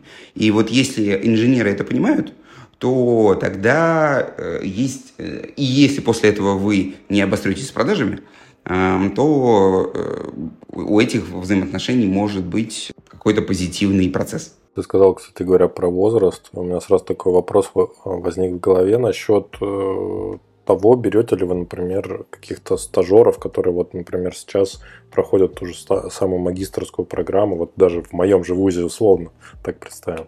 Конечно, конечно. В основном у нас из, из МГУ, из физтеха, вот, э, там везде есть э, профильные, профильные. А так, конечно же, не, мы вообще в целом очень любим а, молодежь, э, если она не охреневшая. Все, если ребята, которые готовы учиться, готовы много работать, готовы с интересом погружаться в, в решаемые задачи, не терять энтузиазма и так далее, я бы сказал, что наши, мы очень э, удобная компания в этом плане. Мы научим, расскажем, покажем, оценим а, и так далее. Поэтому welcome посмотреть, как говорится, к нам, как у нас все устроено. Да здорово, действительно. Потому что я тоже в свое время искал и думал, кому же идти вот э, на время магистрской, например, программы написания. Я так понимаю, то, что у вас там, в принципе, есть люди с э, учеными званиями, да, и можно, в принципе, к ним прийти и магистрскую, например, писать по какой-то теме, связанной с вашим э, вот этим вот с вашей программой и совсем-совсем. То есть потенциально получается, вот так если подумать, то студент, например, ну там, условно говоря, уже закончился бакалавриат, уже, например, на магистратуре, он приходит к вам, э, пишет там свою, например, магистрскую на какую-то тему из, из вашей тематики, и потом э, может также пойти создать какую-то компанию и на базе вашего там э, ПО, вашего там JS, как ты говоришь, что вы будете давать открытое там API, там вот эти вот все возможности для разработки. Потом это в будущем это станет ваш какой-то партнер, который с вами работает, разрабатывает на вашей базе какие-то новые девайсы. Все именно так. Так можно делать, и насколько я знаю, у нас несколько даже таких кейсов, э, по крайней мере, я слышал таких, имеется в виду кейсов э, научной работы на на базе тех, тех же экспериментов, которые мы тут делаем и финансируем и так далее. Ну, то есть это просто э, прекрасно для, для человека. Самое главное, чтобы сойтись, сойтись по интересам, потому что мы не будем, понятно, идти на компромиссы с нашими бизнес-задачами. Вот. Э, а с точки зрения запустить проект, проект да, но для, но, но опять же, помнишь, э, сам предыдущий пункт, э, я не верю, что ученые могут запустить, э, ну, то есть статистически, сорян, без шансов. А, статистически, в принципе, без шансов. Но в случае с, э, э, с учеными это в квадрате. Ну да, и это скорее про таких вот ребят, наверное, как я, у которых с определенного там курса в университете появилось желание делать, создавать какой-то свой бизнес, при этом они в технологическом университете развиваются в направлении биотеха, и вот они подходят к магистрскому своему времени и понимают, что а я хочу бизнес, я хочу на этом основать какой-то свой технологический стартап, такой вот, чтобы железо делать, и они не уходят, не сворачивают с этой дорожки, да, а идут как раз таким, возможно, там к вам, для того, чтобы дальше уже создавать свой бизнес э, там в партнерстве там, на базе и так далее. То есть, вот, возможно, это, это был бы мой путь, если бы, если бы я вот э, сейчас в это время получал бы образование, возможно, бы я так вот и сделал, так бы и пошел. Слушай, у нас даже, у нас даже вот, мы еще не анонсировали, но э, в ближайшее время анонсируем, у нас даже есть акселератор, который, который вот ровно для всего вот того, что ты говорил, но мы туда берем только людей с опытом, которые хоть раз что не запускали с точки зрения бизнеса, и это превратилось в какие-то деньги. А, поэтому, то есть мы их поддерживаем, мы даем гранты, мы даем, то есть мы даем прямо, мы выдаем ниши, куда можно зайти, которые мы видим а, и так далее. То есть мы э, помогаем э, тем кто, я не знаю, если кто-то сейчас слушает нас, кто предприниматель, кто, у кого там был какой-нибудь проектик с более-менее серьезной выручкой, э, где он дошел до тупика либо своего интереса, либо э, там ниши или типа того, и думает о том, а чем бы заниматься, то знай, мой незнакомый друг, у нас есть ниши, у нас есть девайсы, у нас есть понимание, у нас есть нечестные преимущества, то есть рынки сбыта этих девайсов. Нам нужны только горячие, э, горящие глаза, горячие сердца а, и шило в жопе, которое обязательно является э, неотъемлемой частью любого предпринимателя. А, и приходите к нам, мы что-нибудь интересное вам расскажем. Даже не что-нибудь, а конкретно интересно. И 27 плюс. Пометка. Да, ну, да, да, да, да, да, да, да, да. Хотя, мне кажется, что да, там, там же не я курирую эту историю, там может быть, может быть, у руководителя более щадящие требования. И здесь на нас нет. Кстати, на, я думаю, что на нас не так не... Э, это же не наши сотрудники. Они, ну, то есть, если у них не получится, но это у них не получится, не у нас не получится мы всего лишь как бы помогаем. Здесь мы не, не играем первую скрипку. А мы не, у нас даже доли в этом проекте нет. То есть это, это мы всего лишь э, хотим растить себе проекты, которые будут потом на, на нашей базе развиваться. Поэтому там может быть, э, там PNL э, все покажет. Все, кто круто, а кто нет. Ну, еще все-таки хотел бы уточнить по поводу а, как ты говоришь, то, что уже были какие-то проекты, это могут быть типа IT-проекты или это должны быть и железнячные? А если это студия танцев? Вообще любую. Не, железня, железня. Ты знаешь, студия танцев тоже подойдет, если она была более-менее, ну, не одна, а какой-то там, не знаю, сеть, не сеть или типа того. А, то есть все то, что, ну, то есть есть, как бы, это не важно, на самом деле, вот ты смеешься, а, я считаю, что если у человека была студия танцев, то это заебись. Потому что он по понюхал порох, он посмотрел, как вообще работать с другими людьми, он посмотрел, как привлекать э, э, клиентов, он посмотрел, он узнал о том, как вообще все на самом деле нифига не просто. О, и, если у него после этого что-то получилось, это просто очень круто. Это просто очень круто. Соответственно, он э, большой молодец, и у него огромный багаж знаний. Если он после этого не решил, э, что это не его, это значит, что он как минимум на, на, на корпус опережает всех остальных э, и на 6 корпусов там, студентов и так далее, и так далее. Нет, конечно же, мы не требуем железячные стартапы, потому что мы тогда бы вообще никого не нашли, потому что таких просто единицы, ну, там, не знаю, в рамках, в рамках страны, может, сотни, ну, окей, единицы тысяч. Это, ну, очень мало. Вот, э, поэтому, во-первых, продает любой бизнес, но этот человек э, должен иметь хоть какой-то опыт работы с разработкой. Ну, чтобы он прям что-нибудь для своей студии танцев, я не знаю, сделал какое-нибудь приложение, не знаю, сайт какой-нибудь с личным кабинетом и так далее, чтобы он понимал, как, как, как выглядит процесс разработки. Причем мы даже дадим команду аутсорсеров, разработчиков, которые запилят проект, то есть не нужно будет искать. Все как бы есть. Ну, то есть мы собрали весь pipeline, у нас есть, нужно знать, что такое pipeline, для лучше, лучше знать, чем не знать вот, как, э, как э, запускать проект. Поэтому здесь важно, чтобы человек понимал, как вообще работает бизнес верхнеуровневый, а потом уже э, все остальное, и, примерно понимал, как, как, как пилить технологические проекты, чтобы ну, команде разработки, которую мы дадим э, партнерской, чтобы ну, они хотя бы чуть-чуть друг друга понимали. Все этого достаточно. Не, не нужно быть инженером, не нужно быть, э, не нужно быть ученым, не нужно быть... Ну, то есть это можно быть, но это не обязательно. Э, важно пойти и пойти и в поле как где чего-то не было, взять и построить студию, в которой, которая проработает и принесет какие-то деньги. Все это скилл, на самом деле, очень недооцененный скилл тех людей, которые, которые нам нужны. Да, забавный факт обо мне, я был владельцем танцевальной студии. Помимо того, что технологическим проектом занимался. Да, я хотел, кстати говоря, еще по поводу вообще поддержки всяких новых проектов и продуктов. А, тоже поделиться своей мыслью. И, в принципе, то, чем я сейчас занимаюсь, это то, что я сейчас э, готовлю к запуску российский Product Hunt, то есть российскую версию, вот это аналог э, этой площадки, где новые какие-то молодые проекты могут заявить о себе, рассказать и также вот поучаствовать в этом мини-соревновании.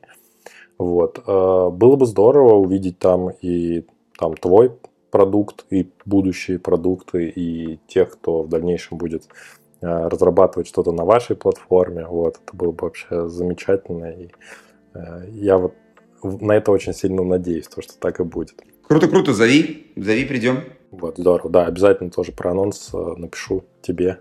Может быть, даже ты вдруг повесишь это в своем канале. Ну так, вдруг случайно. Хотел уже, наверное, потихонечку нашу тему закруглять, но закруглять на таких э, каких-то ретроспективных э, вещах, то есть чтобы ты поделился какими-то своими мыслями вообще в первую очередь про э, твою личную мотивацию, то есть что ты видишь вообще в будущем с, с этой компанией, с этими продуктами, вообще что ты собираешься из этого сделать, ты видишь какой-то IPO, ты видишь какой-то бизнес, который ты будешь дальше по наследству передавать, или ты собираешься там в какой-то удачный правильный момент его продать, чтобы заниматься какими-то уже новыми другими проектами. То есть, знаешь, есть такие люди, серийные предприниматели, которым вот на одном месте не сидится, и они могут что-то запустить, и потом через несколько лет это продать, ну просто потому что все, им как бы уже не хочется этим полностью заниматься, они готовы там, ну не знаю, там на каких-то там советах директоров появляться и так далее, а потом и вовсе, возможно, там что-то продать и чем-то новым заняться. Вот у тебя какой подход именно к этому твоему бизнесу, к твоему проекту? Что прекрасно в этом проекте, это то, что он бесконечно интересный. Я понимаю, как продать пельмени э, или пивной завод, э, но не понимаю, как можно продать Росатом. Ну, то есть есть вещи колоссально интересные. Просто э, глу... те, бескон... то есть в случае с мозгами, то есть я э, хочу, чтобы в какой-то момент мы смогли срастить ну, грубо говоря, чат GPT с мозгом человека. А, до этого очень не близко, с одной стороны, а с другой стороны, э, что-то из, из того, что из следующих шагов уже понятно. И на ближайшие лет 15 я вижу у себя работы просто колоссальное количество. Может быть, через 15 лет э, у меня поменяется мнение, но на данный момент я считаю, что это достаточно интересно для того, чтобы этим заниматься всю жизнь точно у меня нет э, задачи как-то это потом э, продать. И, и... Если у тебя задача просто заработать деньги, это просто херовая стратегия выбирать биотех. Можно выбрать что-нибудь попроще для того, чтобы заработать денег. Ну и плюс мне попроще, потому что ну, какие-то деньги в своей жизни я уже поддержал. Поэтому, скорее всего, э, наш трек лежит через IPO, но мир у нас динамичный, что там будет дальше, непонятно. Вот, поэтому драйвит меня еще раз э, возможность приблизить или совершить следующий серьезный шаг в эволюции человечества за счет того, что мы сможем э, улучшить себя и превратить людей фактически в гениев, да, то есть это то, к чему идут нейротехнологии, в гениев в текущем понимании слова, который помнит наизусть все даты, сопоставляет, у которого карта мира рисуется в голове, пока он думает и так далее. Это интересная задача, а как там будет развиваться коммерческая часть? Ну, IPO это из один из вероятных вариантов. Знаешь, вот пока ты, ты говорил по поводу приближения каких-то новых таких э, серьезных знаковых событий в жизни человечества, я еще задумался о том, что ведь э, в прошлом ну вот в прошлом, получается, столетии мы все так радовались и все были сильно-сильно возбуждены тем, что э, люди полетели в космос, да, то есть это было вообще как бы праздник, то есть люди там радовались, выходили на улицы, поздравляли друг друга и так далее. Сейчас, естественно, там космические программы, они уже не дарят такого эффекта, там даже посмотреть на последнее, то, что произошло там э, высадка на Луне, там вот этого аппарата, да, она... И, ну, Луна просто уже была, она уже была, ее, конечно же, досвоят и так далее. Но я думаю, что когда люди высадятся на Марс, все как бы офигеют. Я думаю, что, конечно, будет не так, как в первый раз, потому что так, как в первый раз, вообще никогда не бывает. Но это будет все еще э, очень здорово. Ну вот, например, если вот такого из последнего брать технологического, то, что вызвало какое-то вот... Меня взволновало реально вот появление чат GPT, как такой вот технологии с каким-то очень удобным, понятным интерфейсом. А, могу сказать там, что я, наверное, как-то удивился, да, тому, что это произошло. Но не было такого чувства, что я прям вот обрадовался, готов был ликовать, выходить на улицу, кричать от того, что чат GPT, чё, GPT, знаешь, вот что-нибудь такое вот. Э, такого не было эффекта. То есть, почему так происходит? Либо это еще пока не то, не тот эффект, не та ситуация, да, не, не, того, не такого масштаба события, а, либо что, либо все человечество уже такое, типа, ну, круто, да, что, едем дальше, а я пойду там сейчас э, в соцсетях полистаю еще каких-нибудь там э, котиков, собачек смешных. А, на мой взгляд, есть э, технологии, а, которые очевидное благо, ну, по крайней мере, для таких обывателей, назовем это так. Хотя, к слову, конечно же, та ракета-носитель, э, которая э, несет космонавтов, и ракета-носитель, который несет ядерный заряд, они не принципиально отличаются, а во многом вообще это одна и та же, одна и та же модель, да, в случае там с ракетами, там, Днепр, по-моему, Днепр, Сатана, это вообще одна и та же ракета, если я правильно помню. Вот, э, поэтому, но там как бы обыватели, не в хорошем и в плохом смысле этого слова, они просто не связывали э, полет в космос с чем-то, что может им конкретно навредить. Это было такое какое-то безусловное благо.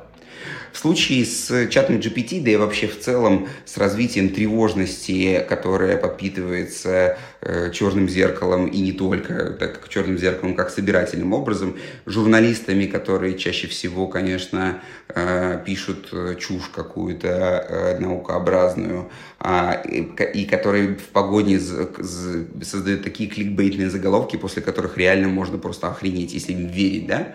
Соответственно, и мы имеем сейчас тревожные, не только тревожные расстройства в огромном, в огромном э, э, спектре, но и вообще в целом такое опасение людей, что э, что-то приведет к плохому. Ну, чат GPT в данном случае хороший пример, потому что э, тут же, конечно же, все написали, и это было очевидно, в том числе обывателю, что это, конечно, внесет коррективы в, жизнь, э, какие-то исчезнут какие-то профессии и так далее. Они просто не думают, что какие-то появятся, э, где нужна будет помощь, поэтому они в основном смотрят на коротком, на коротком горизонте, и это действительно так. Поэтому, переходя к э, нейротехнологиям, когда произойдет вот это вот сращивание, э, сращивание э, человека и э, компьютера, если оно приведет к фантастическим результатам, вот таким вот, которые можно понять невооруженным взглядом, да, то есть если э, человек э, сможет выдавать ту информацию, которая, которая, которая невозможно, чтобы она бы уместилась там в мозге, и это будет красиво подано, у этого будет хороший, у этого будет хороший пиарщик, вот, э, то это может вызвать похожие вещи. Мир меняется, 60, СМИ в 60-е и СМИ сейчас это совершенно разные вообще вещи. Поэтому как оно будет, э, будем смотреть, наблюдать э, за там, следующими, следующими трендами. Вот сейчас поедут машины сами, можем посмотреть, как вообще люди отреагируют на, на то, что машины сами поедут, прям совсем поедут, поедут. А вообще, если так вот смотреть на историю ведения, если про бизнес уже говорить, да, про то, как ты его вел, как ты его развивал, вот какие-то вот, может быть, последние какие-то такие мысли, откровения, которые тебе подарил бизнес, то есть то, что ты такой, ой, Ничего себе, а что так можно было? Вот что вот из такого последнего у тебя было? А, я понял, что можно продать кому угодно что угодно, если ты понимаешь, как э, собирать продукт. Ну, в хорошем смысле этого слова. То есть имеется в виду, что если у тебя есть ниша достаточная для, для, для того, чтобы там развернуться, то в целом можно построить, докрутить, дообъяснить, э, разжевать, прогреть, показать на примерах и так далее, и так далее я почувствовал такую, знаешь, уверенность, что вот в следующих проектах, которые вот-вот у нас будут запускаться из нашего акселератора, просто когда у тебя долго не запускалось ничего, ну, то есть если мы говорим, что у нас было достаточно большое время, то это тяжело, да, то есть ты, у тебя накапливается какое-то, блин, а может не получится, такие, такие моменты. Вот, и сейчас я понимаю, что э, при наличии нескольких факторов, нескольких факторов, может получиться все.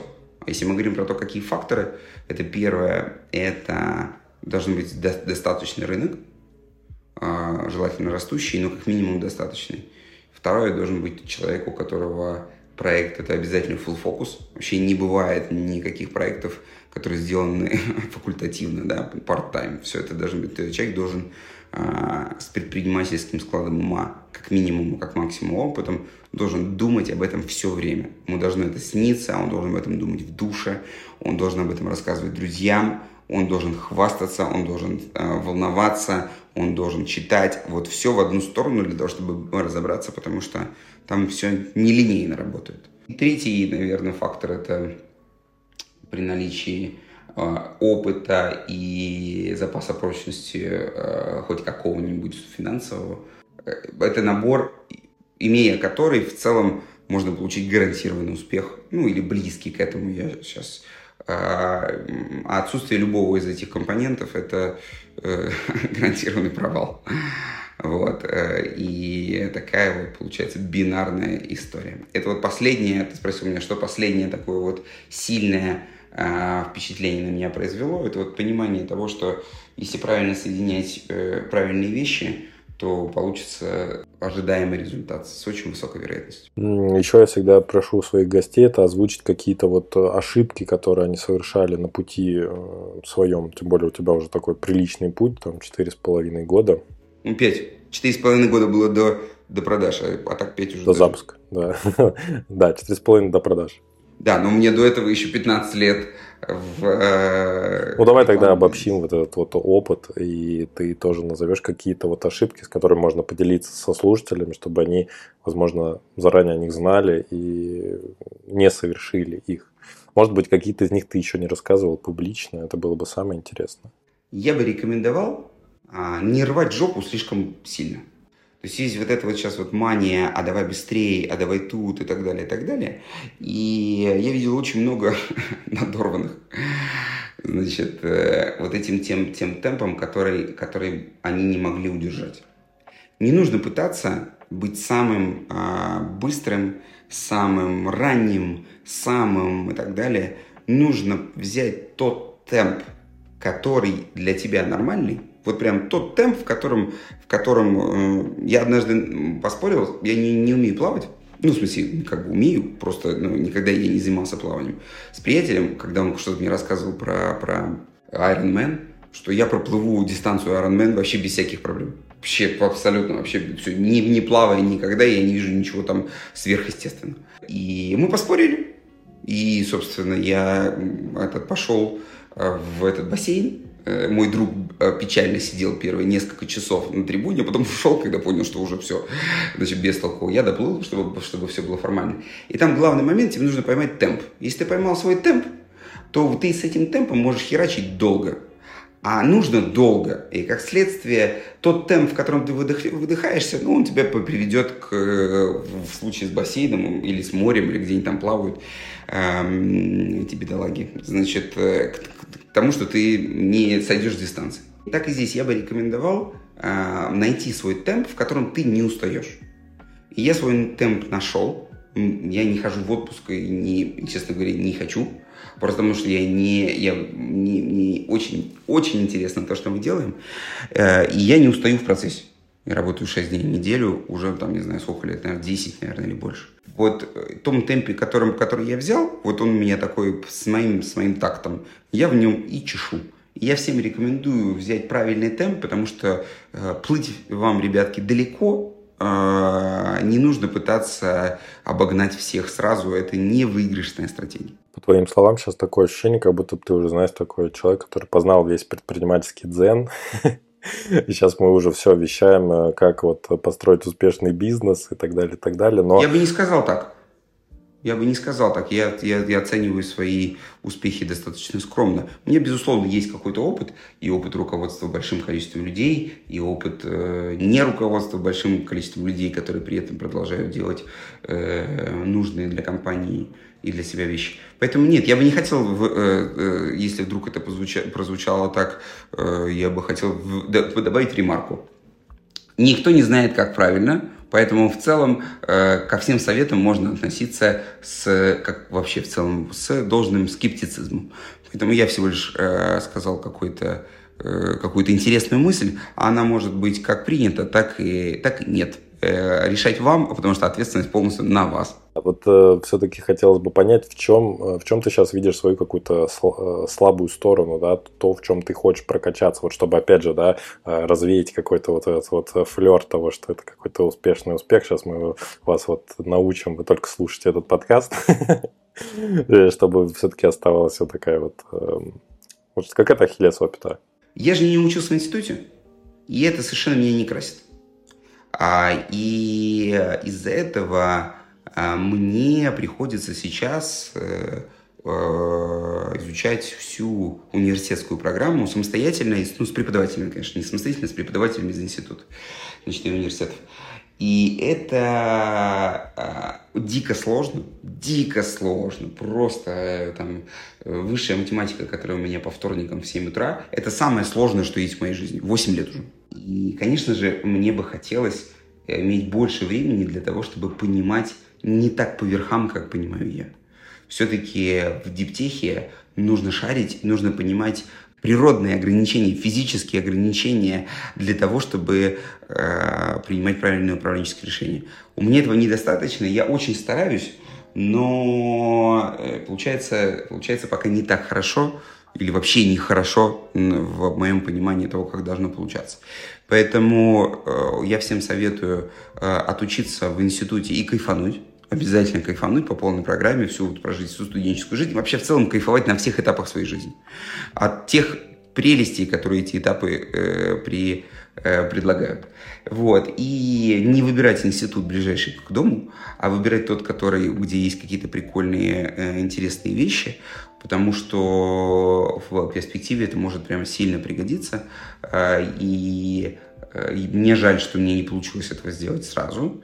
Вот, хотя я хотел, кстати, пойти на биофак э, изначально, но предпринимательский запал тогда победил. Ошибка, ошибка, которую я совершил, то, что я не пошел, а сейчас ошибка, которую я совершаю, это не аллоцирую достаточное количество времени на то, чтобы заниматься всем тем, что нужно заниматься по матчасти.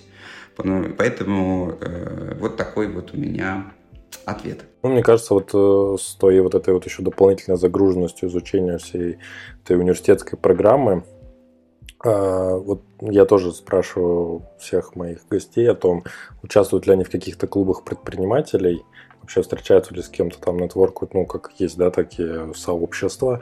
Э, но мне кажется, что у тебя особо времени на это нету, или я не прав? Ты знаешь, э, я не состою а, то есть э, я числюсь в нескольких бизнес-клубах и даже состою в каких-то чатах, но простите меня, те люди, которые владеют этими чатами, я их не читаю, там по несколько тысяч непрочитанных сообщений. А мне повезло, потому что у меня все-таки уже есть какой-то сформированный э, круг, который постоянно пополняемый, мне не нужно, плюс у меня в, есть, я не знаю, в курсе ты не в курсе, бот, прикрученный к э, каналу, в котором там люди заполняют анкеты, и мы некоторых зовем на наши мероприятия. У нас очень крутые мероприятия мы проводим, потому что мы их делаем для себя, вот, и, соответственно, мы оттуда берем, там тоже очень-очень интересные люди, как встречаются периодически. Поэтому у меня конкретно нет недостатка в а, нетворке. Но в целом а, бизнес-клубы – это скорее хорошо, чем плохо, если это, конечно, э, не бизнес-клубы инфобизнесменов, а бизнес-клубы здорового человека. Вот, э, поэтому я бы скорее осторожно рекомендовал, а, чем не рекомендовал. Но а, у самого у меня нет, нет, нет запроса подобного рода. Вот ты сказал, что ты не читаешь там чаты клубов, в которых там номинально состоишь, но все-таки есть кто-то, кого ты читаешь вот в Телеграме, раз ты там, как ты сказал, обитаешь, а в других соцсетях нет. Нет, ну, чаты и каналы – это разные вещи. Не, каналы я там много читаю. Читаю э, канал Леши Антонова, читаю канал э, Эдика Гуриновича, читаю канал э, Никиты Андросова. Ну, я со всеми с ними еще знаком параллельно, поэтому э, мне они в целом как люди интересны. Да я на самом деле, я думаю, читаю каналов, наверное, штук 40, наверное, может 50. То есть довольно большое количество каналов. Они у меня разложены все по папочкам. И я читаю, ну, как бы это не то чтобы сложно, потому что читать чат, это здесь, по крайней мере, ты понимаешь, что те люди, которых ты читаешь, они прям подумали для того, чтобы что-то написать. А, а в чате э, скорее нет. И поэтому, поэтому чаты такая минусовая стратегия. Правильные каналы, особенно, э, ты знаешь, э, каналы, которые такие больше идейные, э, которые э, пишут просто потому, что они хотят донести информацию они там э, особ, особенно хороши. Ну, на самом деле, там э, я и э, каналы политиков читаю, в том числе интересных, или там олигархов, или как там, мне, мне кажется, что не нравится, когда их так называют. Короче, в влиятельных людей они тоже иногда пишут, иногда достаточно забавные вещи. Ну вот, если говорить не только про телеграм-каналы, а вообще про любые там формы потребления контента. Вот э, что за последнее время тебя как-то вдохновило? Может быть, это там какая-то книга была, может быть, какой-то фильм, а может, это вдруг и какой-то вот чей-то пост? Ну, нет, смотри, наверное, пост я так на скидку не помню, их большое количество. А книги я читаю, я читаю книги и телеграм-каналы. Значит, э, и последняя книга, которую я еще пока не дочитал, но она прямо хороша. Она прям хороша, ее имеет смысл читать, когда вас жизнь уже немножко побила в точке, на, на, роли, на роли руководителя. И дальше, когда какой-то первый опыт уже появился, это орг управленческое мышление. А, по-моему, так она называется. Толстая такая книга. А, очень интересная, очень сложная, очень сложная и очень интересная. Щедровицкий написал ее. Значит, это очень интересный чувак, которого а, Росатом или Министерство как-то ядерной промышленности Советского Союза позвало разобраться в том, почему атомные электростанции не сдаются в срок. Вроде бы все есть, люди есть, деньги есть, все есть, а опоздание там да, на годы, на много лет. И вот он пытался разобраться, что не так в системе, потому что все есть, а как бы телега не едет так, как должна, как было задумано. И вот он разбирался, как устроено мышление э, людей и читал лекции руковод, руководству, собственно, этих э, строек э, атомных электростанций.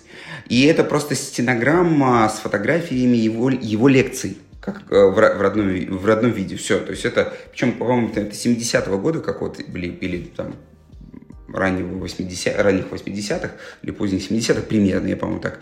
И это очень интересно, э, очень тяжело. Э, это прямо с намеком на такую философию, социологию, при этом такую применительную инженерную. Очень интересно, очень сложно. Э, и рекомендую почитать тем, кто ну, хотя бы пять лет поруководил людьми и понял, что они очень сложно, сука, устроены. А, спасибо тебе за рекомендацию. Реально интересно было бы такое почитать. Я думаю, это действительно труд что-то на, на уровне вот книг по матанализу, о которых ты до этого говорил. И, Саш, э, я обычно завершаю, подвожу итог выпуску, когда задаю вопрос, вот какой же секрет успеха стартапа на определенном рынке, да, там биотех, диптех и так далее. Но ты уже, в общем-то, если так вот посмотреть, оглянуться на последние там 20 минут нашего диалога или даже больше, ты уже, в принципе, накидал там кучу разных э, своих представлений по видению того, как именно создаются успешные продукты. То есть ты уже это все говорил, там даже три пункта э, перечислял, вот, э, все, кто надо, уже услышали, но, может быть, сейчас вот ты еще хочешь что-то там добавить, какую-то последнюю вишенку там на торт. А, очень важно не подходить э, механистически к выбору бизнеса. Если вы не механистический до глубины души человек.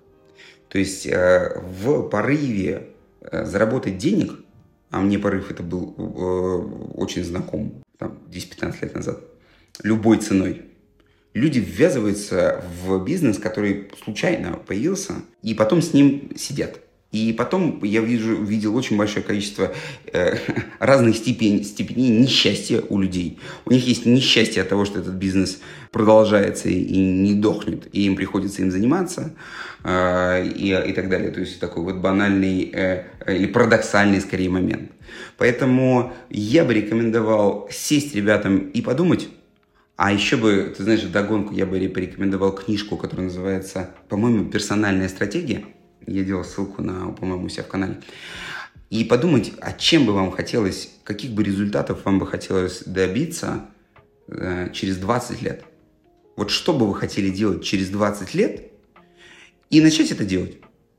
А не пытаться э, разменивать, не пытаться разменивать э, на быстрые э, моменты какие-то какого-то такого э, успеха в неинтересной истории, потому что неинтересность она в, в конечном итоге все задолбает.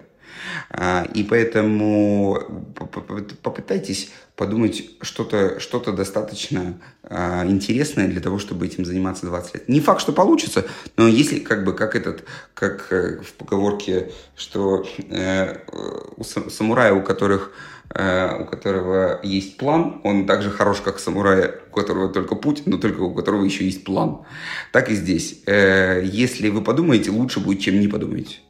А, и потому что если ты занимаешься интересным делом, а, это плюс 2 к э, скорости, плюс 5 к энергии а, и плюс 100 к счастью. Да, в общем, я хочу тоже свои 5 копеек ставить. Э, разберитесь себе, в своей голове, чтобы у вас не было, как вот, э, знаете, из очень страшное кино, там, когда вас спрашивают, какая твоя мечта? Он говорит, «Э, моя мечта – это иметь мечту. Вот чтобы у вас вот такого вот не было, чтобы вы точно разобрались в себе.